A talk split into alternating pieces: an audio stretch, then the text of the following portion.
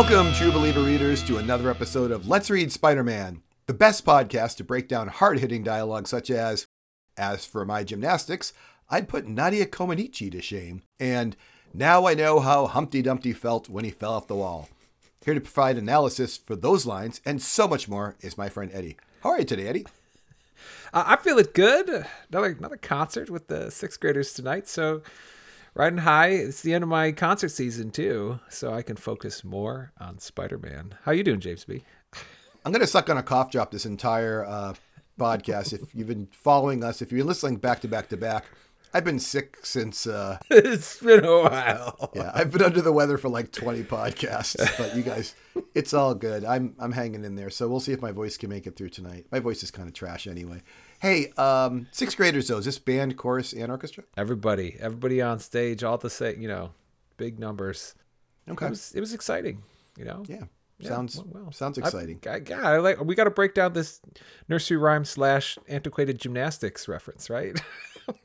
that you have at the beginning. you don't know who Nadia Comaneci is, right? This is a gymnast, right? Is she the one? She's Romanian. She's Yeah, got the for- perfect score. Yes. Oh, I'm Right. so glad you knew it. Look I'm at so me. glad you. Yeah, first first whenever you get a perfect Well, score, and then she got it, it a couple times. every Good job. Yeah. I didn't know she married an American gymnast later in life. Oh, Yeah, her and Neither Bart Conner got married, had a kid, stuff. look at that. Um, Actual analysis. together.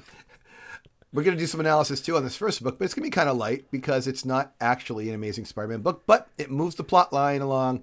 And it was referenced in an Amazing Spider-Man book. It said, for more on this story, check out Fantastic Four 207. So I did. And now we're going to cover from June of 1979, Stan Lee Presents Fantastic Four 207, Might of the Monocle by Marv Wolfman, Sal Buscema, and Joe Sinnott. Uh, the cover of this book, James B. It says, "This is it, the battle you've been begging for." Uh, I guess it's been a while since the Torch and Spidey have tangled, but we've gotten this battle a ton of times.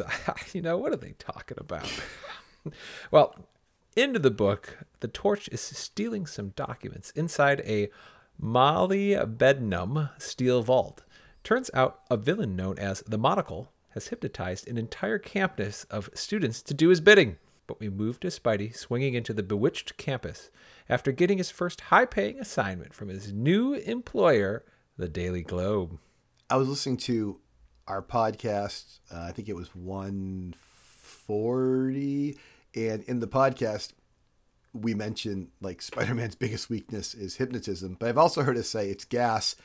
They're both pretty close, so uh, I just assume when someone's being hypnotized, it's going to be Spider-Man. But in this case, it you know I, I- I don't think it's going to be him. But yeah, the monocle looks like another hypnotizing type guy, which is Doctor Faustus. Remember him? I totally thought it was Dr. Yep. Faustus. Yeah, he's just like a less fat version. Yeah. Um, Eddie, the Globe, very generous from day one uh, with Peter. Very flexible with his situation. Uh, it was very, very good to see him catching a break. totally would be because they know this is a dig at Jay Jonah. Why? Why would they do anything else? Uh, so, Good point. Uh, the campus is heavily policed, with Peter getting in his camera broken by a security guard and put into a confined room. As his spider sense determines something is wrong, he breaks out and follows trucks to a local army base. Where hypnotized students and the torch are placing dynamite bombs. Spidey convinces the torch foul play is at hand, and although the torch gets hypnotized again and attacks Spidey, Spidey webs him and nearly catches the monocle. The monocle escapes, only to have his rocket exploded by his shadowy bosses. The fight we've been waiting for was five panels. we, we've seen the Torch and Sp- Spidey fight many times, and this has got to be the most lackluster fight that we've ever seen between Yeah. them.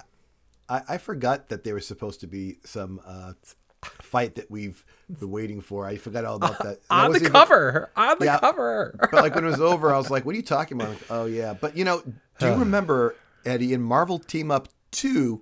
Spider-Man was hypnotized by the Wizard, and he started attacking the Torch unprovoked, and we never even saw how he was hypnotized. yeah, I remember this. It's Spider-Man. The Torch was hypnotized. It was the movie set, right? No, these guys and their hypnotism. No, this one here. it's Marvel Team Up 2. Spider Man shows up, and like the torch is like, oh, there you are. And he like opens the door of the Fantastic Four, and Spider Man just like punches him. Oh, yeah, that's right. Yeah. And we're like, and we're like, what? And then the wizard's like, we've got Spider Man on our side now. And we're like, um, and we're looking back and forth. So at least here we might understand that that the monocle has sometimes hypnotized the torch beforehand, but it's implied like hypnotized a bunch of people somehow. I mean, it's a little better, but again, we never see it. They just start off with one of our heroes has been hypnotized. A book that hopefully doesn't have that, which is also still written by Marv Wolfman, by the way. So notice that Wolfman He wrote the. Fantastic Four book. Yeah. And then he goes back to where he's supposed to be, which is over in uh, the Amazing Spider-Man. A very, a very expensive book if you're going to collect them, Eddie. And that's from July of 1979. Stan Lee presents The Amazing Spider-Man 194. Never let the black cat cross your path. Written by Marv Wolfman, illustrated by Pollard and Frank Giacoia. The Black Cat is stealthily stealing all she needs to enact a mysterious plan. While Peter makes his daily visit to sickly Aunt May, he is observed at a distance by the robber who killed Uncle Ben. The robber pulls a gun on the doctor, who runs the facility and tells him he needs to keep Peter away. Eddie, one more time. I keep bringing this up. I feel like it's just me, but isn't that Dr. Ludwig Rinehart? A very mysterious character, right? This Yes. Is, this is this is Mysterio, right? Yes, but the book just doesn't really want to mention it in any way. They just call him a doctor now, and they've mentioned it before. He was Ludwig Rinehart or Doctor Rinehart. They figured we wouldn't notice if they snuck it in there. I, I, I gotta say there was a moment. Well, la- last pod, uh, not too long ago, he was in the sponsor, and I was not going to allude to the fact that he was Mysterio. but now, I mean, I mean, yeah, I don't know. Over under like what fifty issues before he's revealed. I mean, I don't know. They're just keeping him on ice. But oh well. I guess he, I thought his rocket exploded in shadowy bosses. I guess he's I guess he's okay. Um, it's fine. let's uh, let's find out what's happening with uh, the rest of the gang. Semi-retired too. Uh, back in NYC, Barney Bushkin is treating Peter like a king. The Globe is outselling the Bugle, and J. Jonah can't understand why the world is so miserable to him. As an elated Spidey swings about the city, his luck continues as he bumps into the Black Cat. He follows her to an arms dealer, and seeing as the cat can't escape Spidey, she defeats him in a way Doc Ock never could. Talk about sending a young man's heart aflutter, James B. Yeah, you know we're gonna. I'm gonna talk a lot about this in the next issue, so you can wrap this one up. Oh, okay, all right. Because there's a lot to talk about, but a lot more happens next issue. The, the smooch, then. Okay, all right. Peter tells off Ned again, just before he tells off Flash and Harry, as he gives him a cryptic excuse for missing a mini diploma party. With help from the news, Peter pieces together that the Black Cat is attempting to bust Walter Hardy out of prison. He attempts to stop the breakout, but is knocked unconscious by an explosion in the process. Yeah. So, um, interestingly, for those who don't, actually, everybody knows we're doing. If you're listening to this podcast, you know we're doing like three different books, and the format is we do an amazing. Uh, at the moment, they've been falling on the odd numbered podcast, and then we do either Marvel Team Up, and then we do the Spectacular Spider-Man. But what you don't realize is we've got to do a lot of juggling to keep these things kind of close, but we can't line them up perfectly. We're doing like you know six issues here and two issues here. Well, there's a point around here in July of '79 where Peter's friends are turning against him. In, Yeah. in some of the podcasts, his friends are like still his friends, and some and like this is the this is the moment here, folks. So if we're if you're listening to one of our podcasts and we say from June of '79, everybody likes Peter. If we say from August of '79, they're all mad at him. So Eddie, the Black Cat, and her bad luck. Am I supposed to believe that she has like a power? Because I don't believe it. Like, does she have a what? What? You, I uh, she says first of all she seems to state that she only studied for three years here how to be the black cat which seems like a very small amount of time to be able to do all the things that she's doing uh, i don't i don't think she has a power she is an ultimate gymnast for sure and boy she's clever this kiss she gives to spider-man to basically get him off her trail was very funny and clever. I enjoyed the writing. Um, she seems more of a threat to Spider-Man, unlike so many villains. And she's like, "It's all right, honey. You're gonna be fine." What? ta ta for now. TTFN, right? And I was like, oh, and then by saying that, it gives enough time for the bomb to explode right, you know, where Spidey is, and he gets buried by rubble. Very clever. Give me, give me kind of an arcade vibe. Yeah, the fact that she kisses him is going to come back to cause a lot more issues, um, problems from for her about him. The, the the fight is so flirtatious too. Like she's clearly like flirting with Spider-Man, and it's working. It's throwing him off his game the entire time they're quote fighting. It's I would Well, call it I more keep- like courting. I keep pushing this book away because I think that the last book is really where, in my Okay. opinion, like everything happens. This book is this book is excellent, and that's from August of 1979. Stan Lee presents the Amazing Spider-Man 195. Nine Lives has the Black Cat, Marv Wolfman, Mike Pollard, and M. Hands. The cat has freed Walter Hardy from prison. The cops shoot, but with the black cat's bad luck, miss all their shots. Groggily, Spidey wakes from unconsciousness and with a broken arm makes his way out of the rubble from the prison explosion.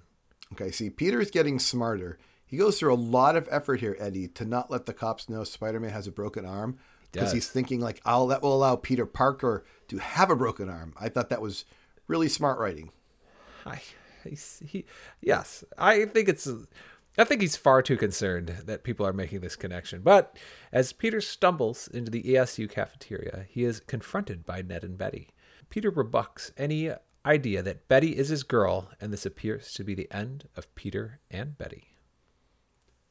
Flash and Harry are also there, and for the second issue in a row, they look upon Peter disapprovingly. Marv Wolfman is taking out all of Peter's friends like it's 1963 again. It feels like old times with Flash giving Peter a hard time. Also, Eddie, did you notice that Peter had a sandwich, cake, and a coffee for a buck and a quarter?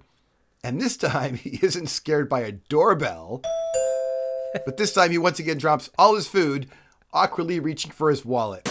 Uh, I want to talk about this again once we're done with this issue, so put a pin on it, okay? Okay, uh, Felicia Hardy, the black cat, has freed her father and allowed him to live out his last days at home with his wife and daughter. As she retells how she trained to be the black cat, Spidey shows up to apprehend her. As you've mentioned, this is another super flirty battle, but with Spider Man way more interested in the black cat. Um, but the dad, Felicia's dad, is like, I have something to tell you. It, it's important. She's like, uh, Tell me later, dad. You know, tell me later, dying guy. And then she leaves, and he's like, I didn't want you to be a criminal like me, because, you know, and she's not around to hear it, which uh, I found uh, disappointing. But uh, please, uh, please continue. At the apex of the battle, Spidey accidentally drops the cat into some rocky shoals to her doom. Remorsefully, he ponders why he poked his nose into the cat's business and Uncle Ben's death. Peter's dropping all kinds of stuff today, from cakes to sandwiches to cats. After he drops her, he's like, "Uh, I, these people, uh, five people I've blamed for the, myself for their death." Want to do a real quick visit of this list, Eddie? Yeah, let's something? do it. Okay, he blames himself for Uncle Ben. What what percentage do you think uh, we're talking here? Ooh, Uncle Ben's death. Yeah, like to the nearest twenty five percent. How much does he, how much does he blame himself, or how much do I think he blames himself, or should blame himself? I think he's. I think he's he has Uncle Ben, Captain Stacy, Gwen Stacy, John Jameson, the Black Cat. Like how responsible is he for Uncle Ben's death? Uh, we're gonna go with like eighty percent. Wow, that much because he let the guy go? Sure. Yeah, Sure, I'll go with it's it's significant. twist. Captain Stacy, Ooh, uh, that's closer to like thirty percent. he Twenty. didn't have he didn't he, Captain Stacy was just there and He put just himself in. Yeah, he Captain Stacy put himself into danger in that situation too. yeah, I don't think Spider-Man had to do with that. Uh, how about the Gwen Stacy one? Oh, that was not his fault at all. Uh, That's like Really? I was going the opposite. I think I think getting involved with her is what got her killed. I. I mean, the Green Goblin's vindictive nature. He knew he could get at her. He he always assumed he could save Gwen. I guess. So. Okay, we just I just I view it as like yeah, you're I blame him for Gwen Stacy's death. Ooh. I do. Right. I mean, compared to like the death of Captain Stacy Uncle Ben, that's my opinion. But and uh, hey, Peter, uh, John Jameson and Black Hand aren't dead, so stop like stop making a list of people who are dead, and two of them aren't even dead. Yeah. So there you go. we we had a huge amount of character development with that black cat, and then she quote dies. Well, I know she's not dead. Well, uh, when Peter arrives to his door, a Western Union awaits. It says Aunt May is dead. Hold on, everyone. I was so interested in the Black Cat, I ignored the robber who killed Uncle Ben across these two stories. Aunt May isn't really dead, right, James B? Well, I'm not reading ahead because I don't have time to. Uh, but the robber does have this plan to like do something with Parker and Aunt May. I assume this is just his plan. Yeah, it's just that's- a, that's- just he says very blatantly. He's like to Doctor Rinehart, "You need to keep him away." And this Right. Mysterio's a very smart guy. This is a way to keep him away. If Yeah, just say there's no reason to come back. Yeah. All right, Eddie, bother. did Peter drop the black cat because of his injured arm? Because, now here's why.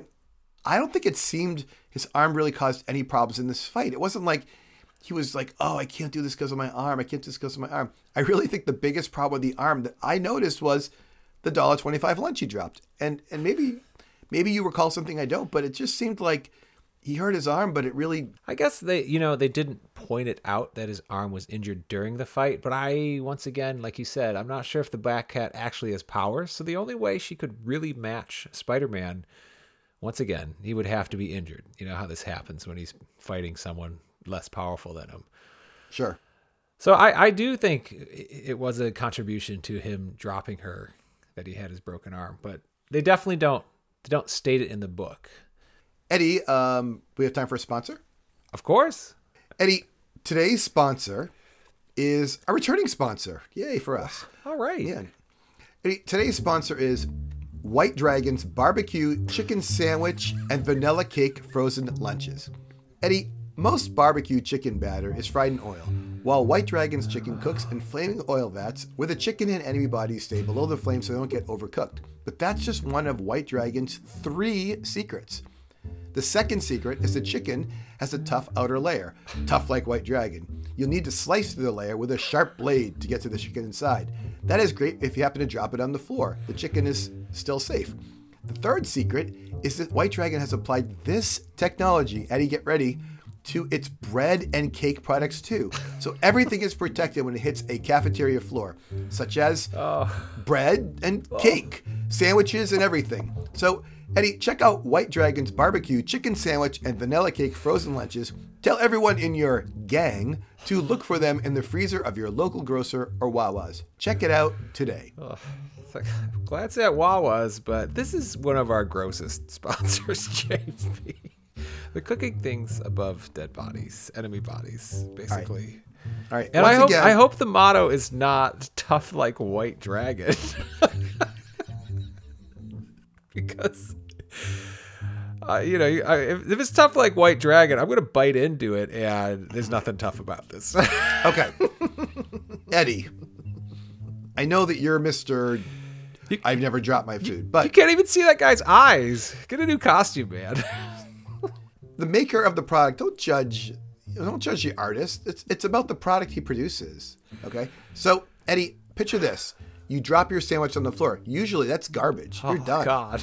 right a buck and a quarter down the drain but eddie what if when it hits the ground think of it like it's got its own like packaging have you ever seen those do you ever see those sell they sell the peanut butter and jelly sandwiches Sometimes they're like in like a they're like sealed and they're in like a piece of plastic. Yes, like true. layers upon Right. layers Yeah. of protection. Well, this here, the it's it's got its own like shell, and that's the cake and the sandwich and the chicken. You can drop it. You just doesn't matter. Just peel it away, layer upon a layer. Eddie, this thing is getting more sophisticated every time we touch this. Holy cow! It's like I a am. disgusting onion. Great. I'm gonna need to add another freezer. I don't know about you, just to start stocking up on these things. You can drop them anywhere you want, outside. Keeps coming back too. This guy. You know, it's a it's a it's a great sponsor, and well. I hope you uh, I hope you you haven't even tried it. First of all, correct? You said you were gonna try because it. I, I I can't get through all the layers except they're squishy like white dragon, not tough. Okay, now you're just being slanderous here, I- or is it libel? I'll have to check with Jay Jonah because yeah. you don't make up don't make up He can help falsehoods about our a sponsor. Yeah. D.A. Tower, where is he? All right. Felicia is written so delightfully flirtatious. Uh, I, I really think it's like Spidey don't you think he really noses into her business here? I mean, she is a quote criminal, but she's really just trying to save her dad. And he does this just because he's very interested in her. He's super single. He's got rid of Yeah. All the girls right now, right? Yeah, he totally. None, he has none of them, and then she just walks up and plants one on him. That kiss. True- That- that's great writing. I love I- both these books so much. yeah, I, and I'm not trying to catch you in one of our little jokes, but like, I'll just so I'll be the ba- I'll be the victim here. But like, seriously, if you're like like a young man and a girl just walks up and kisses you, like, you know, he's young, like he doesn't know any better. He's like, uh, this is No the person way. I'm going to marry. It's like, you know, Yeah. Guys are stupid.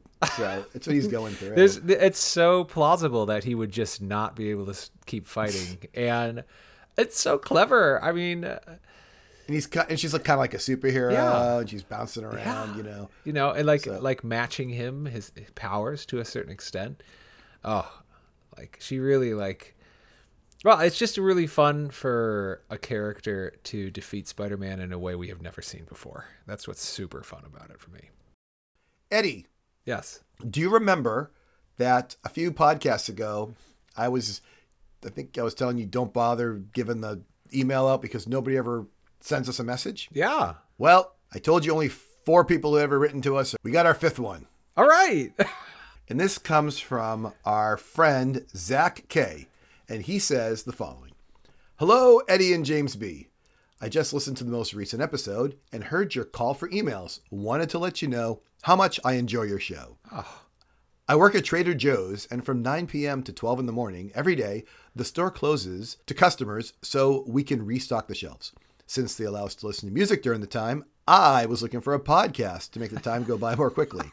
I found Let's Read Spider Man a few months ago and have loved it ever since.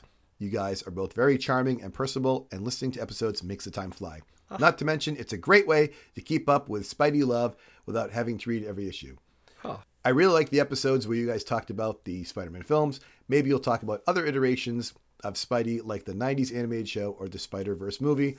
Keep it up, Zach. And it says, P.S. With over 100 episodes, I never know which to listen to. Any standouts from the shows you would recommend going back and listening to? Now, of course, I gave him like the four episodes that, like, I'm the smartest and you come off the dumbest. but I also would tell you, look, if this guy's got three hours, even a couple times a week, uh, three hours of podcasting covers an entire month It's of our recording. You catch up very quickly. yes, you will be. I wanted to say, like, uh, our podcast, I think, is only like 70, 72 hours long completely. So, yeah, you. The math teacher in me says, Wow. look, you, you need about 24 days. You would be current just listening to them all. Of course. So, thank you, Oh. Zach, for writing in. That's a beautiful email. Thank you so much, Zach. Wow. Everyone else who didn't write in, that's how you do it. Okay? Well, and we'll read them, right? Oh yeah, absolutely. Eddie, if people wanted to be like Zach and wanted to write in, uh, how could they reach us? You can email us anytime at let's read spider-man at gmail.com. Or you could find us on Twitter at let's read spidey. Oh yeah, that's a that's a Twitter account. Maybe uh, I'm James B, joined by Eddie. and remember that Let's Read Peter Parker the Spectacular Spider-Man is a division of Let's Read. Is this we're doing this one? This is an I clicked on something else. When I came back. That's funny. Like that doesn't make any sense.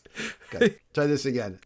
I'm James B, joined by Eddie. And remember, listeners, if you have something important to say to someone and you finally decide to tell them, Do it sooner than two minutes before you die. Ta ta for now. goodbye.